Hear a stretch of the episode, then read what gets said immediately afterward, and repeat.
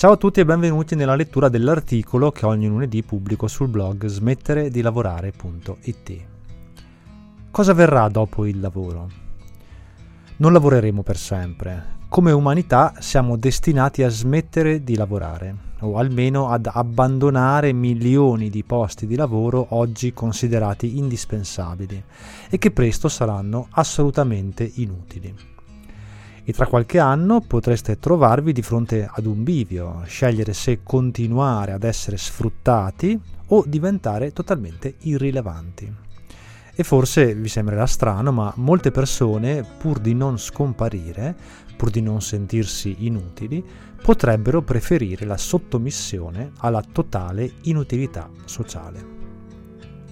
Oggi voglio parlarvi di un bel documentario che si chiama After Work, di cui vi lascio il trailer, il link al trailer in descrizione e che vi consiglio di, di guardare. Il documentario sottolinea sostanzialmente quello che io vi racconto da sempre, almeno da dieci anni su questo blog, ma sono concetti su cui ho iniziato a riflettere ormai più di vent'anni fa.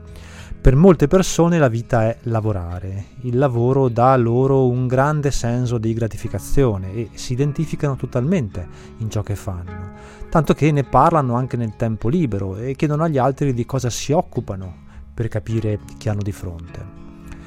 Ho sempre ritenuto estremamente triste questa condizione, perché ognuno di questi individui dovrebbe chiedersi che cosa sono senza il mio lavoro, che cosa sarei senza il mio lavoro.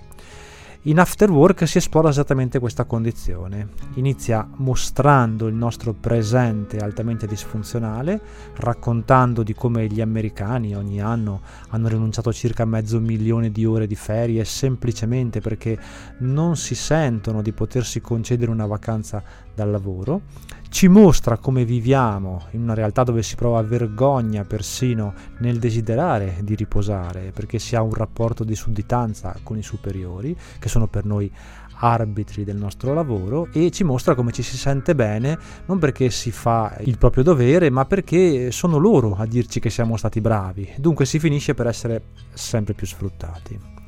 in Corea del Sud il troppo lavoro è diventato un grande problema. Le famiglie si sfaldano perché le persone dormono 4 o 5 ore al giorno pur di riuscire a dedicare più tempo possibile a lavorare. Lo Stato è costretto a passare in tv pubblicità dove incentivano gli individui a tornare a casa, a fare attività fisica, ricreativa e a stare con i figli.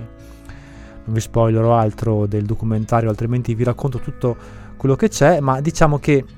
si arriva persino ad ascoltare testimonianze di persone che vivono in nazioni ricchissime, dove pur di mantenere una dignità le persone stanno in un ufficio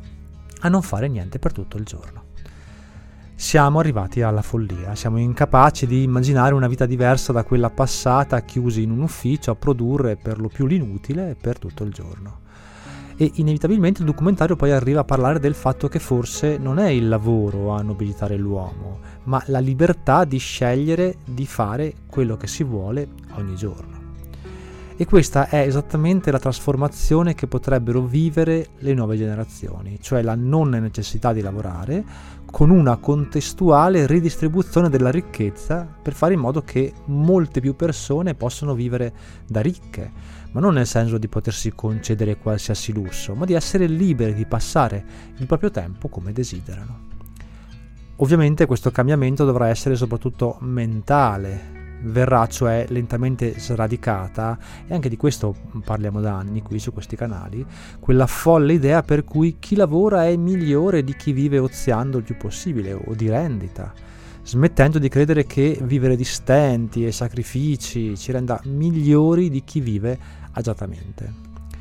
Infine, il problema da risolvere riguarderà il trovare un senso alla propria vita, perché ora tutti viviamo per lavorare, ma poi dove troveremo uno scopo? Paradossalmente, chi da anni come noi riflette su questi temi e percorre questo sentiero, affronterà molto più serenamente questo inevitabile cambiamento.